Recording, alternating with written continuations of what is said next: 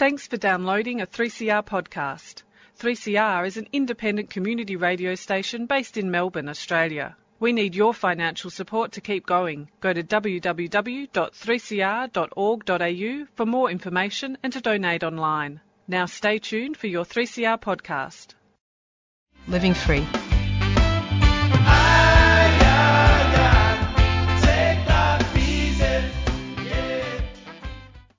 Welcome to Living Free on 3CR Community Radio, 855 on your AM dial and 3CR on digital radio. Hi, I'm Bill, and with my show co-hosts, would like to acknowledge the Wurundjeri people of the Kulin Nation, traditional owners of the land from which 3CR transmits people-powered radio. We pay our respects to their elders, past and present, and acknowledge that this land was stolen and sovereignty was never ceded. Each week on the Living Free Show, we showcase one of the many programs that assist in recovery from drugs, alcohol, gambling, and food addictions. Our guests share their recovery story and highlight that shared experience saves lives. My guest today is an alcoholic who's recovered with the help of Alcoholics Anonymous. I'd like to welcome Laura to the show. Hi, Laura. Hi, nice to be here.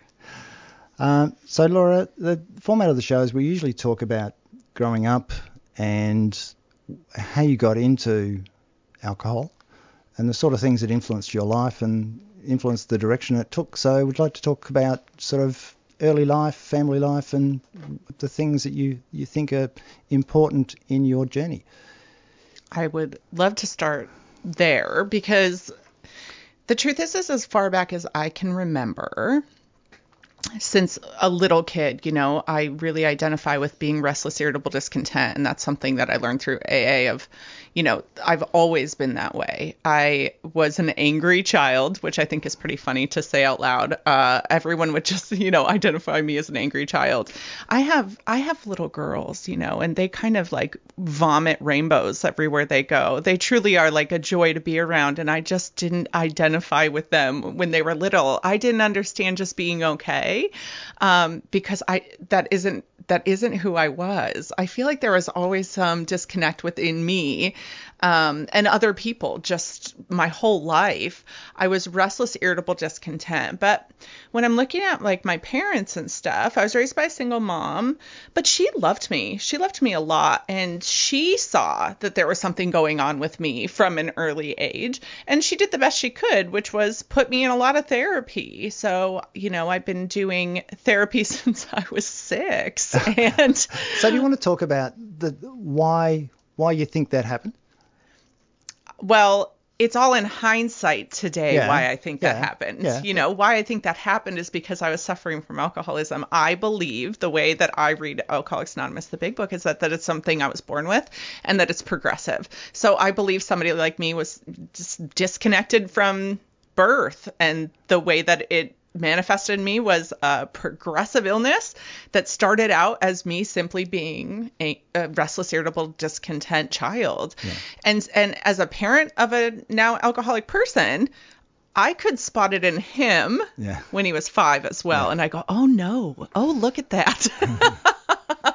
so that's not everybody's understanding of alcoholism. Um, That is the way that I read it throughout the big book, which is the program that I try to be an accurate representation of. So AA does not have the same um, definition of alcoholism uh, universally throughout the universe. I sponsor a lot of drug and alcohol counselors, a lot of a lot of therapists, and a psychologist actually. And I asked I asked them what is your criteria for alcoholism, and it's wildly different than the AA Big Book version. Yeah. So all I have to talk about is that way.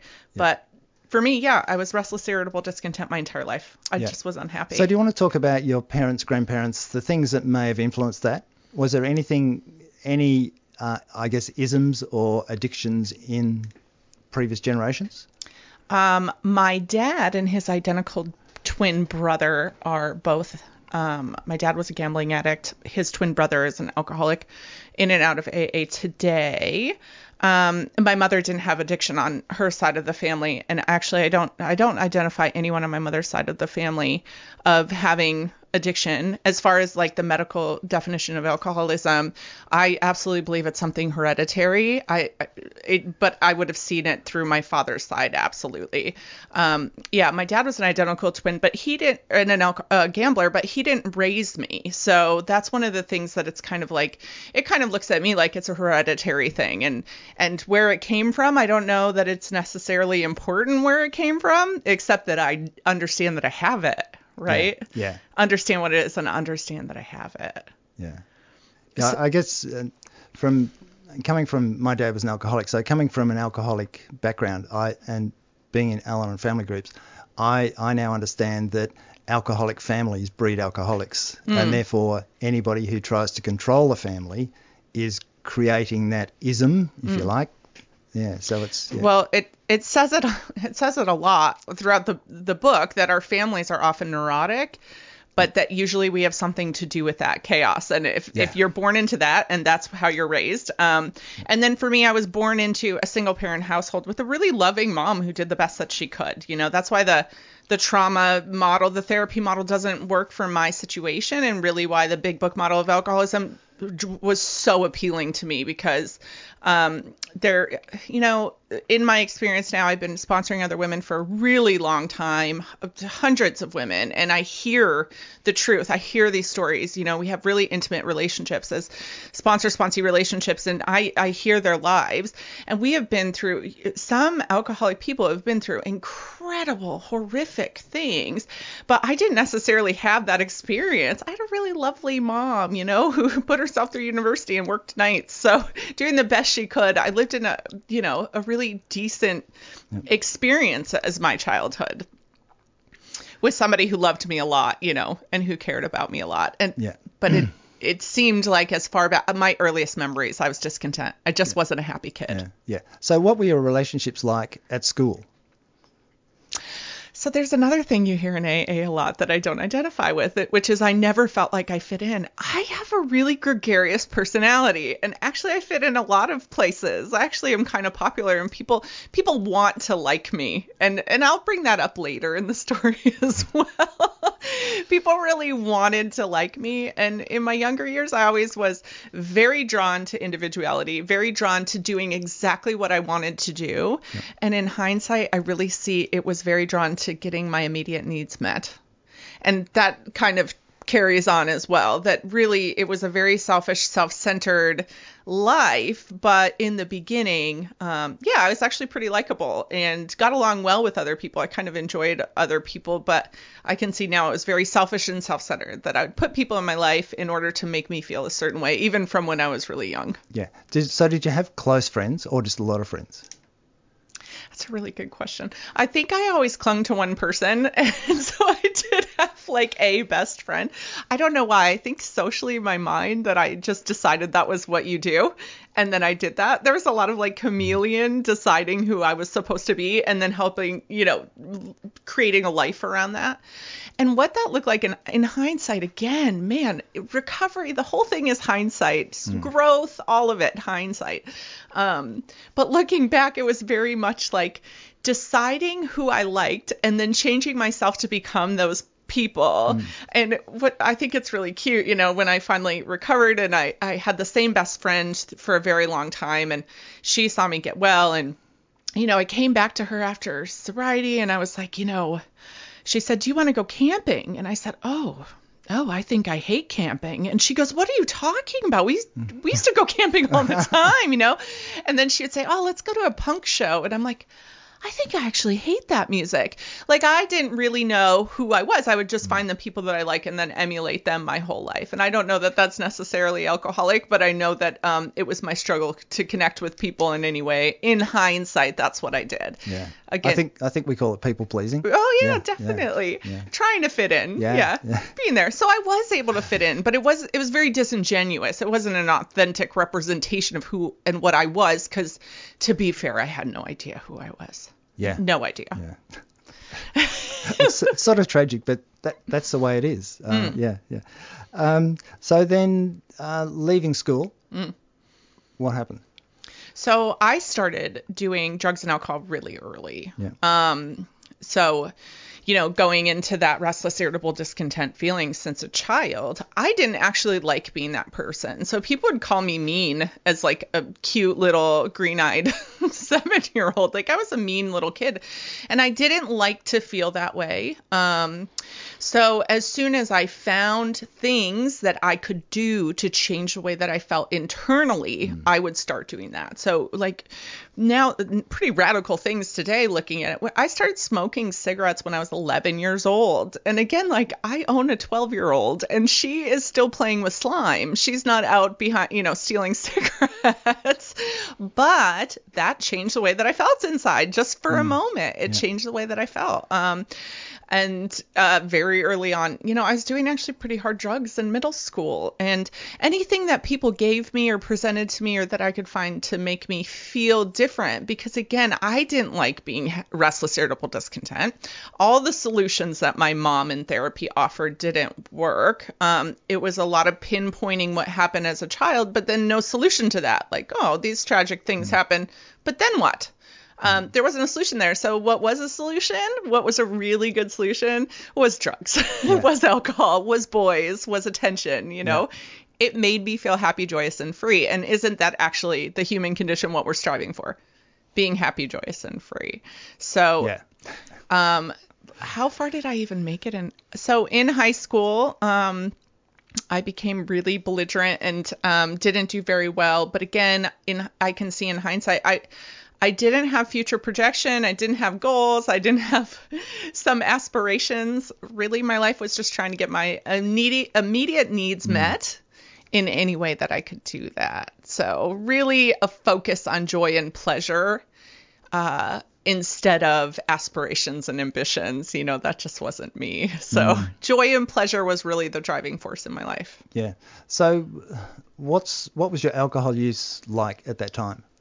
So the way that I understand alcoholism again is just the big book description, and so um, I was at a place where I loved to drink and I drank a lot, but it was a more controlled situation to where we would just drink a lot on weekends. Um, that's kind of where it started was drinking a lot once in a while.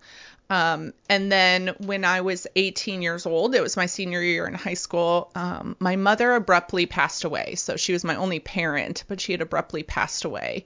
And I remember that day I started to drink uh, circumstantially. So what I mean was I was so sad because of the circumstance that I started to drink alcohol circumstantially to make myself feel better with alcohol. And so that was different than drinking for fun, right? Yeah. Which I was doing with my friends. Um, and I saw from there that it really did change the way that I felt, that I was restless, irritable, discontent when I was sober, and alcohol turned me to be happy, joyous, and free, regardless of the circumstance, regardless of what was going on. It actually really did work for a long time to make me feel better. Yeah. So it, it's also a dangerous thing, drinking alcohol. So did you address the risk? Absolutely not. Yeah. Absolutely not. And again, looking back, you know, um, I couldn't use consequences as a deterrent to stop drinking and that was really shocking because I'm not an idiot. I'm not a dumb woman, you know. Yeah. I'm actually pretty bright. and so I was 18 all by myself. Uh, we're in America, so we yeah. couldn't legally drink, but you can still drink, obviously. Um, and the situations that I started putting myself were uh, terrifying looking back. Um, looking back, it was uh, this really baffling knowledge of I could scan the room and see who might hurt me, how I couldn't get home if I drank too much. Uh, how I wouldn't have a way home, how I couldn't drive home, how um, somebody was looking at me threateningly. Like I could see uh, this, the circumstances I was in every time I'd go out and, and, and try to get my immediate needs met, be happy, joyous, and free, and surround myself with more shady people uh, who were also drinking too much alcohol a lot of the time. Yet the circumstances of the con- or the consequences weren't enough to deter me from drinking alcohol. There was mm. there was no consequence including even to the the next morning waking up something horrific would have happened and gone, oh, that never would have happened if I would have drank, if I wouldn't have drank. And then all of a sudden, strangely thinking about how I could drink later on that evening. Mm. That's the, that was the complete baffling disconnect, and and all that did was progressively get worse over time, never better. There were a couple times when I could rein it in for a couple weeks, but it progressively over time got worse and worse and worse. So the consequence of the as of the actions got worse. Uh, The things that I lost got worse. My desire to control it got bigger. The necessity to quit drinking was there for over a decade, but the desire to quit drinking never came. No matter, regardless of the consequences, you know, Yeah. which is kind of terrifying. Yeah. it is terrifying. So, what was your, I guess, your living experience at that time? How were you supporting yourself and doing this drinking? So this is really important, I think. I'm a strong ass independent woman. I'm really capable of a lot of things, and that's why this inability to control the alcohol was so baffling to me. I um, put myself through school. Like I said, my mom died at 18, and I didn't even see that as really a hurdle. I just jumped out. I I supported a 16 year old brother. Like I just jumped into life. You know, put myself through school, became a hairdresser. That's something I always want to do. Visually, you can look at me and go, oh yeah, that makes sense, doesn't it? Uh, I started doing hair and uh, really was able to support myself because what I see now is alcoholism isn't actually a character flaw. It's not actually. Um, it really has nothing to do with my ability to achieve things in the world. Uh, it's just this part of me that didn't allow me to to to not stay so you know I couldn't stay sober. So at the beginning again, my alcoholism progressed. So what that looks like is the amount of alcohol I drank progressed over time but the days in between whether or not I was going to drink got smaller and smaller and smaller as well over time. So when I was in my 18 to 25 phase, um, I was able to support myself. I actually did very well supporting myself. I was very independent and and was able to both hit the amount of alcohol I wanted to drink and get to work the next day. There was this little sweet spot of being able to be as drunk as I wanted to and still go to work every day and still pay the bills. So it wasn't fancy, but it was good enough for me. And there was a little tiny uh, moment through the progression of alcoholism that I was okay. You know, Yeah. it was. Yeah, that's good. Listen, we might take a quick break. Um, we've got a song. This one's Are You Old Enough by Dragon.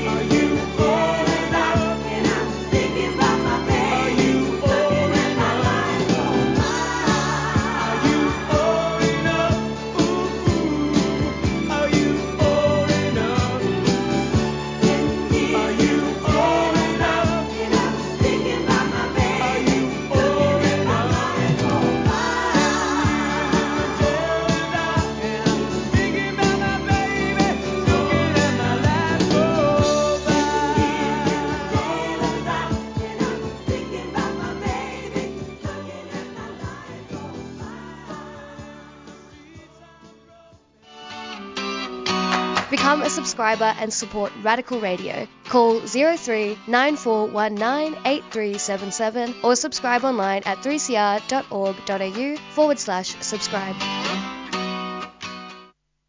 What we're dealing with here is a total lack of respect for the law.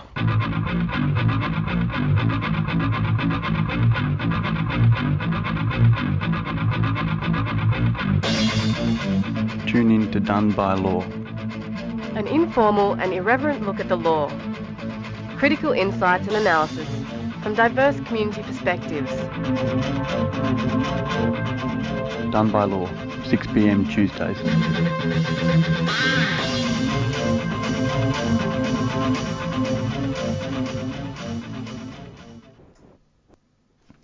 Welcome back. Uh, this is the Living Free Show on 3CR, 855 kilohertz on your AM dial, and 3CR on digital radio. If you'd like to listen to one of our many podcasts, you can find us on your preferred podcast platform or just Google 3CR Living Free and check out our website. You can also contact us via phone, email, or Twitter. Uh, today I'm talking with Laura about alcoholism and her recovery through Alcoholics Anonymous. Um, so, Laura, before the break, we were talking about being in your late 20, uh, late teens, early 20s, and drinking more alcohol, supporting yourself, having life pretty much under control. Um, most alcoholics that I know are what we call fully functioning alcoholics, and that's the fully functioning side of it. So, how did your life progress after that? Right. So there was that time where I hit this little sweet spot where I could drink as much as I wanted to drink, but I don't know how long that lasted. It may have only been two weeks, you know, might have been two months, but it wasn't that long. But I go, oh, look, I can drink the exact number of drinks I want, maintain my goal weight, make it to work. You know, I thought this was fully functioning alcoholic. And um, that didn't last very long. Now, what did happen is I met my now husband, and um, I had that happiness kept me under control for a couple months as well. So there was these circumstantial things that happened where like being in love kept me from going absolutely downhill, but that didn't last very long either. So um, what happened is that things got exponentially worse uh, and very very quickly. So I, I I'd like to touch on like at 26, what it looked like was um, I started drinking in the mornings. I started drinking um, throughout the day. And what happened in my mind was kind of more like a justification, not on purpose. So throughout the day, no matter what was happening, I'd seem to just have this thought like, oh, you should have a drink. Even though I had things to do later where if I knew it, if I took a drink, I wasn't going to make it to that thing. Things I wanted to do, like go to work or to, you know, later in life, it looked like having a kid who had a sports game at four o'clock, knowing I wanted to go to the sports game, knowing if I picked up a drink, I couldn't make it there. And then looking down, all of a sudden I was drunk again. And it was really unclear to me. Um, what was happening in my mind between uh, waking up, having a day planned, and then looking down and having a drink in my hand, even when I knew that I shouldn't. So life became really dangerous right before I met my now partner um, because I was single and my drinking became more and more and more, regardless of the day, regardless of the circumstance. I would drink too much when I didn't want to when I was happy. I was drinking too much on a great day. I was also drinking too much on a bad day or when I was sad. It didn't seem like the circumstance mattered. It seemed like every day I'd wake up with a firm resolution not to drink that day because I had X, Y, and Z on. I knew if I drank, I wouldn't make this date later. You know, if I picked up a drink now, I wouldn't make it to a friend's baby shower. If I picked up a drink, I wouldn't make it to work. And yet I was drinking again. So during my 20s, I, bec- I started becoming really baffled by my own behavior and my own drinking, but nobody had given me a reason. And a lot of my family and friends didn't really understand what I was doing either. So I began to lose people in my life who truly loved me and even my, you know, long-term best friend who is now my friend again, but um, she would start saying things like, I viewed people as disposable. And that always stuck with me, you know? like, I would put people in positions in my life to make me feel better. And as soon as they failed at making me feel better, that would happen a lot with dating, a lot with um, relationships. As soon as the people, uh, I put into my life to make me feel good failed at keeping that up because it was impossible, you Yeah. know. I um I would remove them very quickly from my life and move on to the next person. That's when the real selfishness and self-centeredness started. You know, that real trying to get my needs met in whatever way possible, Yeah. even though it was sometimes really dangerous and even illegal. Yeah. So do you want to talk a bit about your relationship with your uh, person who's now your husband? Um, how that progressed with your drinking? So it's interesting. Um, I have to just to for the story to make sense. I actually uh, went to an AA meeting the first time right before I met him, and I didn't do anything. I just went there and looked around, and I really liked the atmosphere. It was um, a, a friend that I was drinking with in the morning. A sister wrote him an email and was like, "Oh, there's an AA meeting up the road at noon." So we got really drunk and went to the AA meeting because I thought that's what you did, and um, you know, I, di- I didn't want anything that I didn't want to be there. And the truth is, is I was not ready to quit drinking. Um, but I went to the AA meeting and I heard someone say, don't get in a relationship in your first year. And about 48 hours later, I went on a blind date with my husband, right? and he walked out of his apartment. And I go, oh, that's my husband. And we're married 50. I did. I knew it was him. You know, he walked out. I'm like, oh, he's so good looking. Thank you. Like, right on. This is my husband. And then I go, oh, AA told me not to date. So no, thank you. I'm out of here. So that was my little dabble in AA. I didn't do anything there. I just, you know, heard not to date. So I met this man who I was obsessively in love with, and things got a little bit better. But he enjoyed drinking alcohol. So this is an important part of my story. We had a good time, you know. Um, I would drink every day because our life kind of allowed that. And in the evenings, he'd often join me. So I had this person who drank a lot with me, and that was okay. I I drank because and I was happy about it, but I remember the night before our wedding, one of the most baffling things happened to me, which was that I knew that if I drank tonight, I'd be hungover for my wedding, and I desperately did not want to be hungover at my wedding. Like I hated being hungover. And I would tell the whole day I told myself, don't you dare drink. Don't drink tonight because you'll be hungover tomorrow. Don't drink tonight. Don't drink tonight. And then all of a sudden my mind changed and I'm on a beach before my wedding drinking. And I woke up just defeated that I was so happy. I was so excited to get married. I love this man more than I love myself. I'm gushing with excitement. And I woke up hungover. You know, I set my own bar and I failed my own bar. And that's when it really started hitting me that, like, I I seem to be drinking against my will, and I couldn't articulate that, hmm. but I could see that there was something different about my drinking because it's like I didn't want to drink that day, and then I did, and that was really sad to me. Hmm. so my relationship with him at the beginning was good. Um, but what I see now is that I, I started becoming really confusing. He would come home from work some days and I would be happy. I would be sexy. I would have dinner on the table and the kids would be fed and you know I'd hand him a beer. I was really the wife that I wanted to be. And then all of a sudden the next day he would show up. He'd open the same door to the same house and nothing would have changed except me. And I'm in rage and I'm screaming and I'm yelling and and for some reason I made it his fault. I was so confused as to why I was ha- unhappy and he had given me this beautiful life that I st- that I turned on him that it must be he was the problem. And this beautiful man started thinking maybe he was you know it says that you know he goes what? Maybe I am the problem. So I would tell my husband to change and he would and I still wouldn't be happy. I don't know if you have any experience Yeah, with yeah. that. Yeah, it's called it's called transferring the guilt. Yes.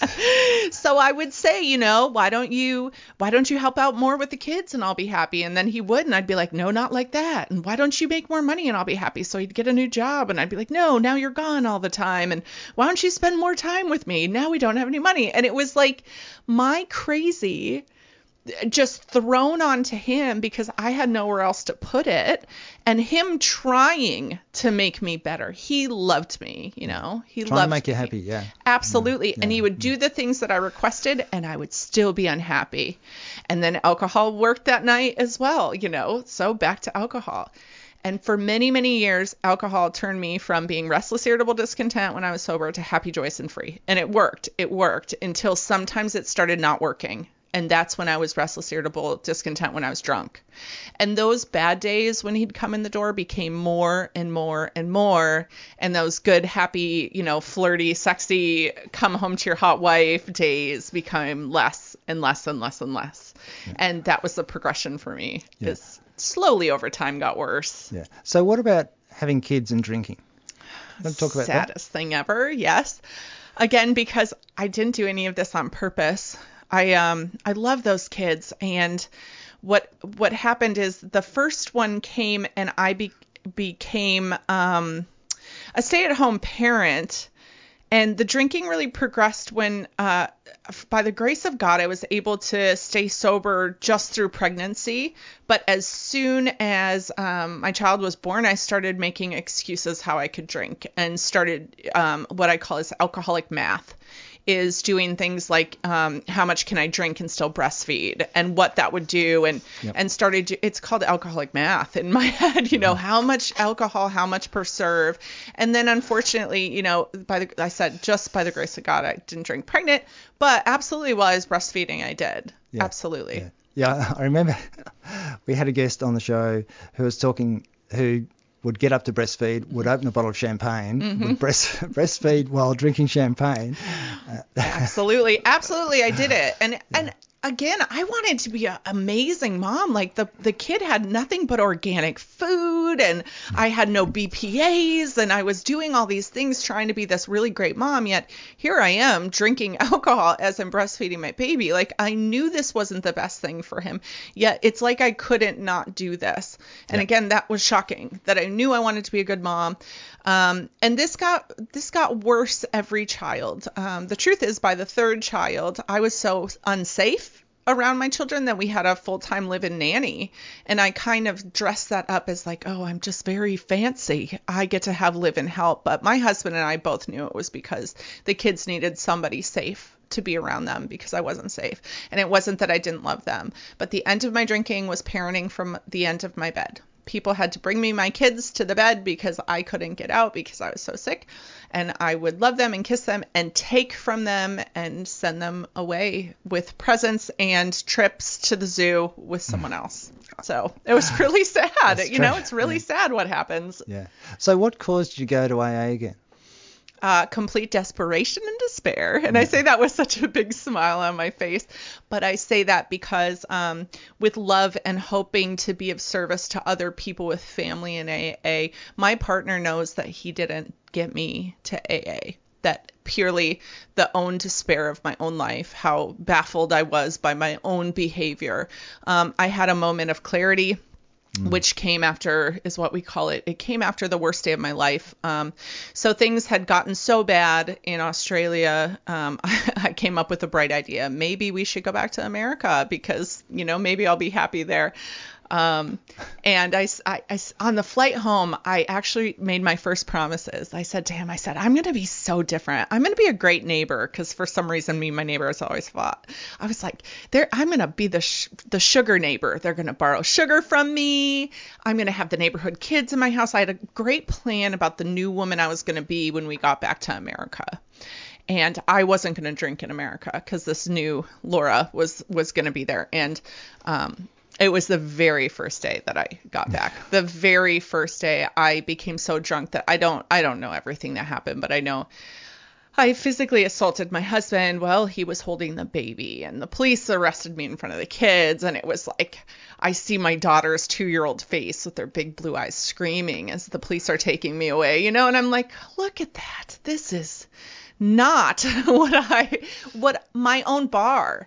That was the point. It was always my own bar that I was setting for myself Yeah. and not able to get over my own bar. Nobody else was forcing me. So the next day I woke up again, another day, exhausted, embarrassed, devastated. Knew that if my husband opened the door, he shouldn't. Knew that it was alcohol for the first time. I go, oh, oh, it's alcohol. And knew from my first experience in AA that that this time we need to try again, but actually try. Like I need to actually attempt to get sober. And my oldest was eight at the time, and I got on my knees to look at him in the face, and I said, um, "I'm gonna I'm gonna be gone a lot because I have to stop drinking." And he said, um, "I'd rather you be gone all the time than drunk all the time." And that was really um, upsetting, but what it did is gave me permission to leave the house. Moms have this mother's guilt, completely irrational, that I can't leave the house and um, he gave me the permission to go to AA and actually try Alcoholics Anonymous this time. Yeah, right. Okay, that's good. awesome. We'll take another break. Um, and this one, this song uh, I've got queued up is called "Don't Fall in Love" uh, by the Ferrets.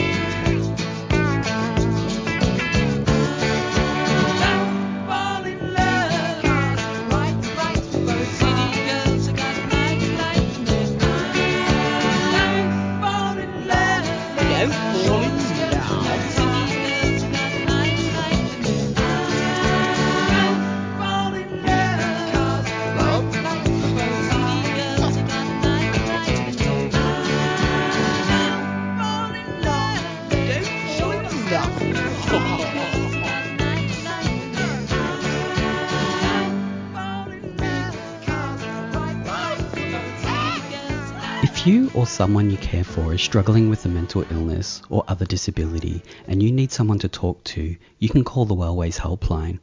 Wellways Helpline is a volunteer support and referral service that provides information to people experiencing mental health issues or other disabilities, as well as their family, friends, and carers. We're here to talk if you are feeling socially isolated, seeking information about mental health or mental health services, or just need someone to talk to.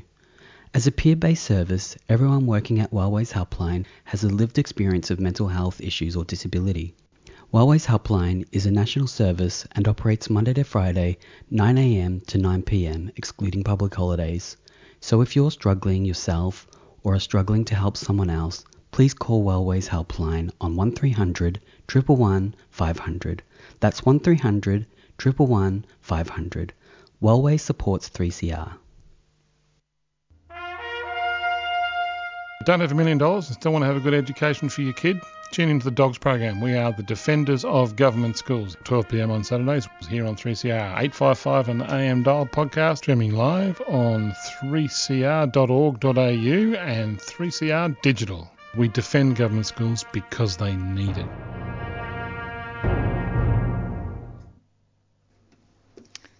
This is the Living Free Show on 3CR Digital Radio, live streaming on 3cr.org.au, and we're talking with Laura about alcoholism and her recovery through Alcoholics Anonymous. Um, so, Laura, we, we finished the last segment talking about where alcohol took you and the fact that you finally decided that alcohol was the problem. Um, so, what happened next?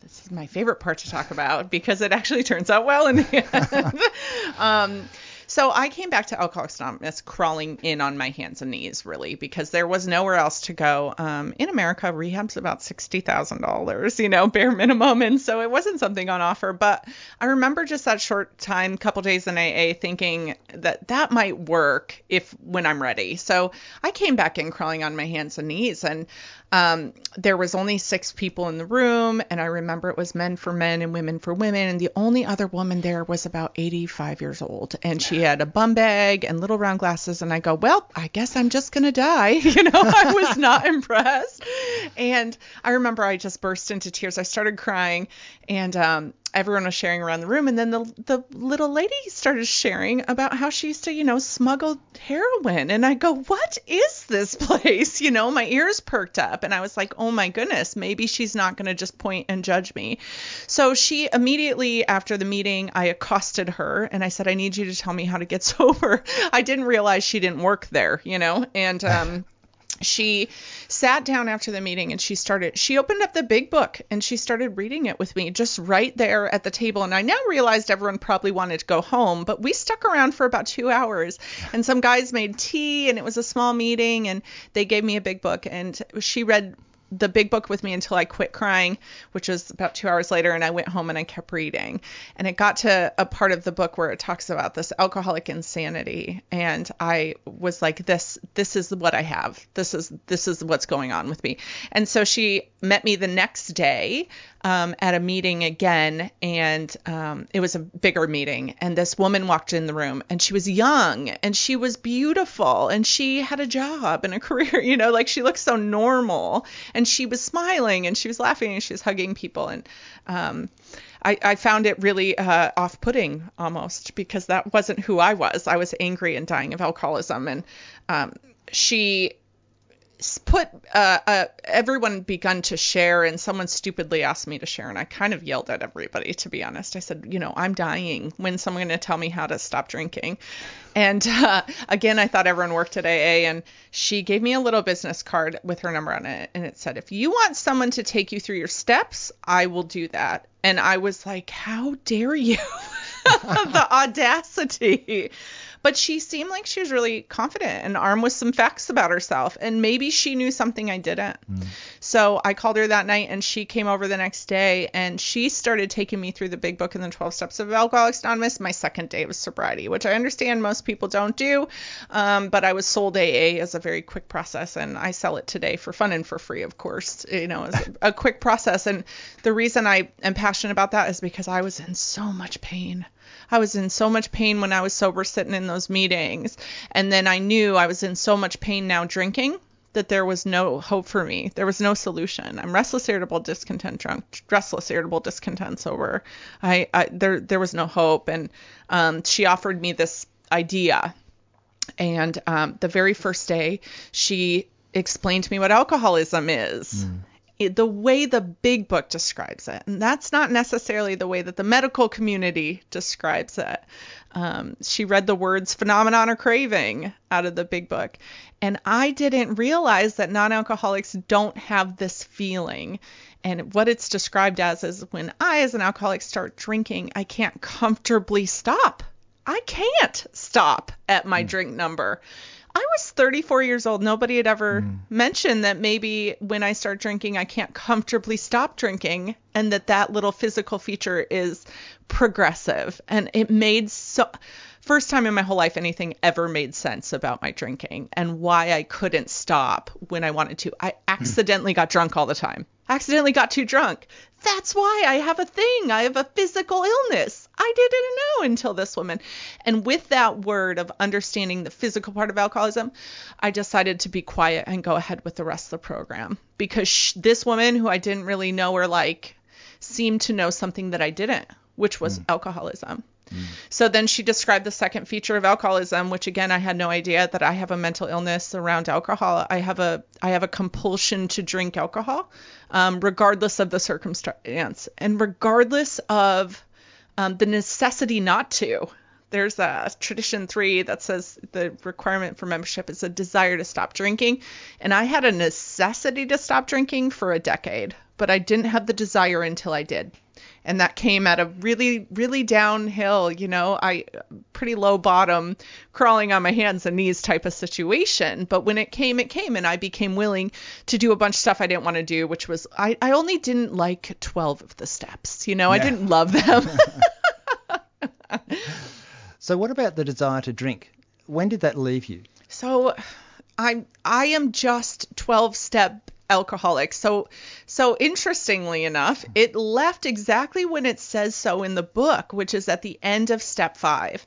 It says that you may have a, your desire to drink be removed from you.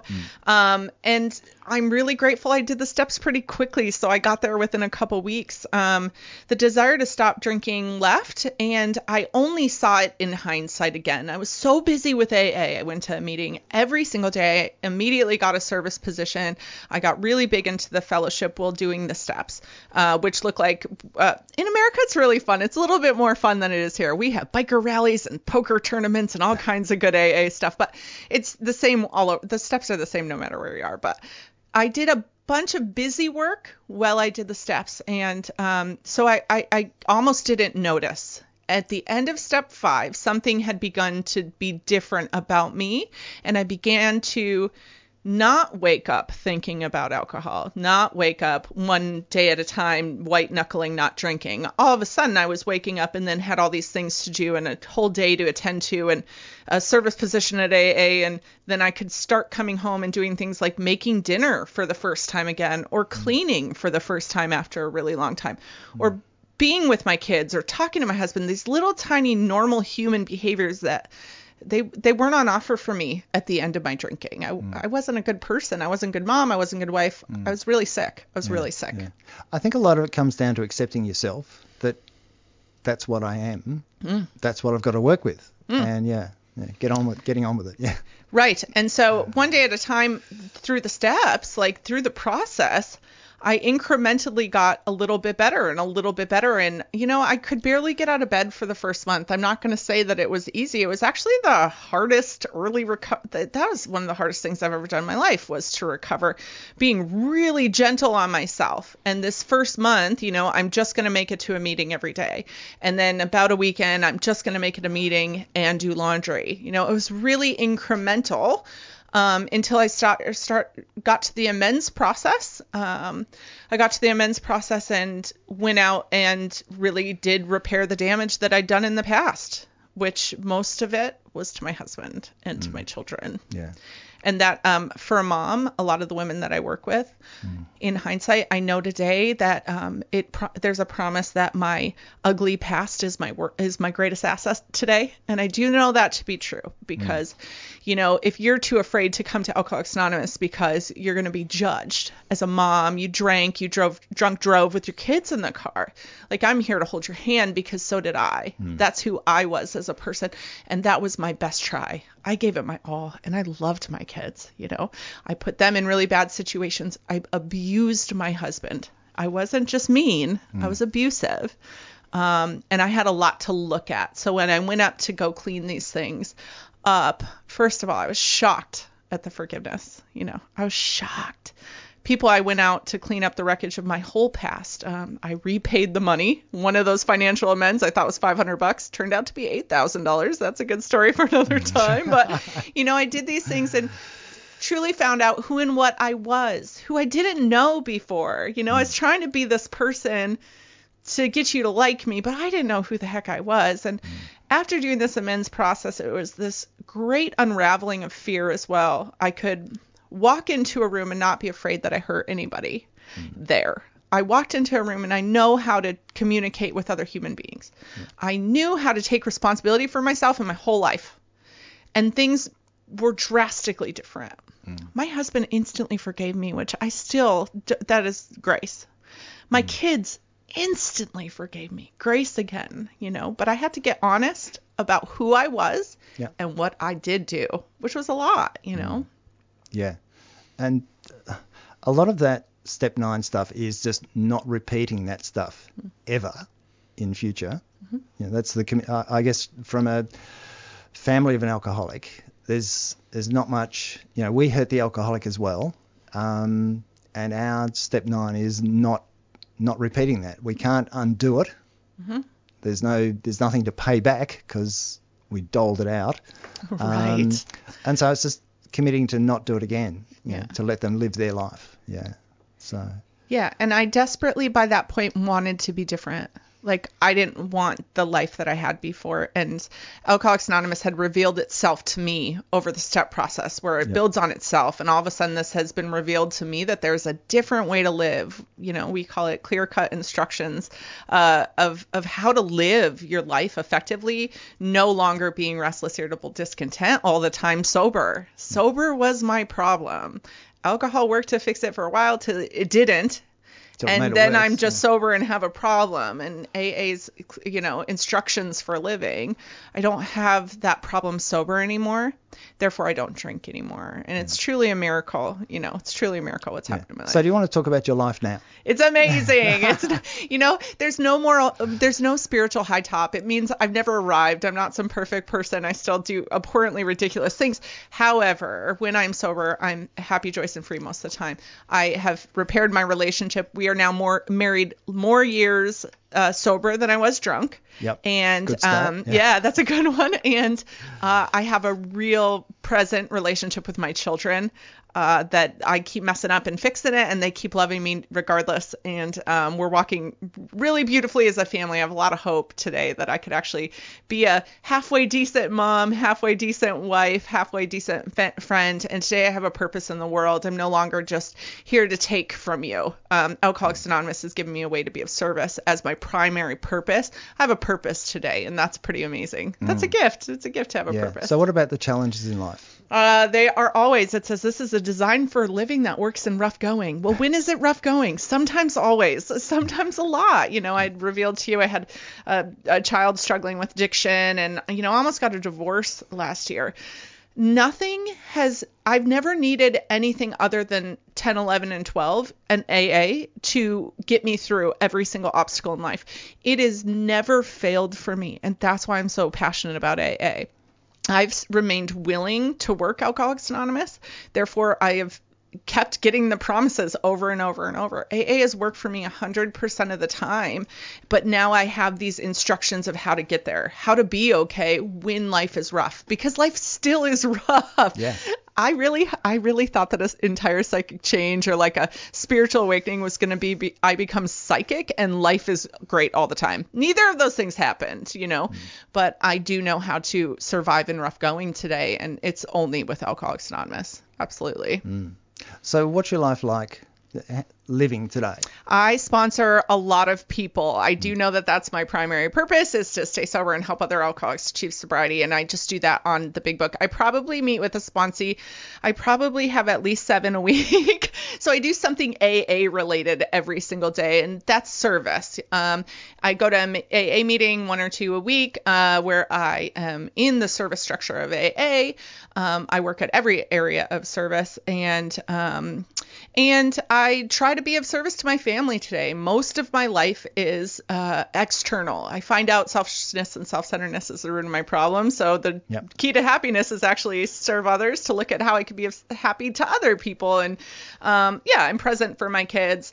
I do AA almost every day in some form of serve, and um, yeah, I have successful businesses and all kinds of cool stuff that came as a result of a side effect of the work of AA. So the cash and prizes weren't all the cool stuff, even though I have those today. The cash and prizes of all the hard work was being able to live comfortably sober. And I definitely am comfortably sober today. That's good, isn't it? It, it is, and I guess that's the thing. It um, it means that you feel relaxed with yourself, regardless of what you're doing. You don't have to do or not do. It's yeah, life life becomes quite easy. Yeah. I don't know if it's because of my age or recovery, but I am truly at peace with myself and I know who I am. I'm comfortable in my skin, my body, and am unapologetically authentic today because I do know who I am. I don't need to chameleon into who you need me to be because I'm confident in me today. And I think that's a wild promise to give to some. That's a wild cash and prize to to get as a result of this stuff, you know, to be Yeah. okay with who you are. Yeah, it's that acceptance of self. Yeah. Yeah. You're just relaxed. You don't have to be anybody for any for No. someone else. Yeah. No, it's good. One one face. Yeah. It's a good Okay. one. Okay. Um, if anybody would like to find out more about Alcoholics Anonymous, uh, you can phone them in Australia on 1300 222 222 or jump online at aa.org.au for more information on recovery. Um, that's about all we've got time for today. Uh, so I'd like to thank Laura for sharing her alcoholism recovery story with us and talking about how Alcoholics Anonymous has helped her in her recovery. Thank you. Thanks for having me. Now, you, also mentioned you had a podcast. Do you want to just give a quick I'd love to. It's uh, that's not in the book podcast, so we just talk about AA in the big book. It's a really good time anywhere that podcasts are available. Okay, thank you. I hope you'll be able to join us again next week when we'll be talking with Demetra, a member of Al Anon Family Groups, about the impact of someone else's alcoholism on their life. Thanks for listening. Stay safe and stay tuned now for more Radical Radio on 3CR.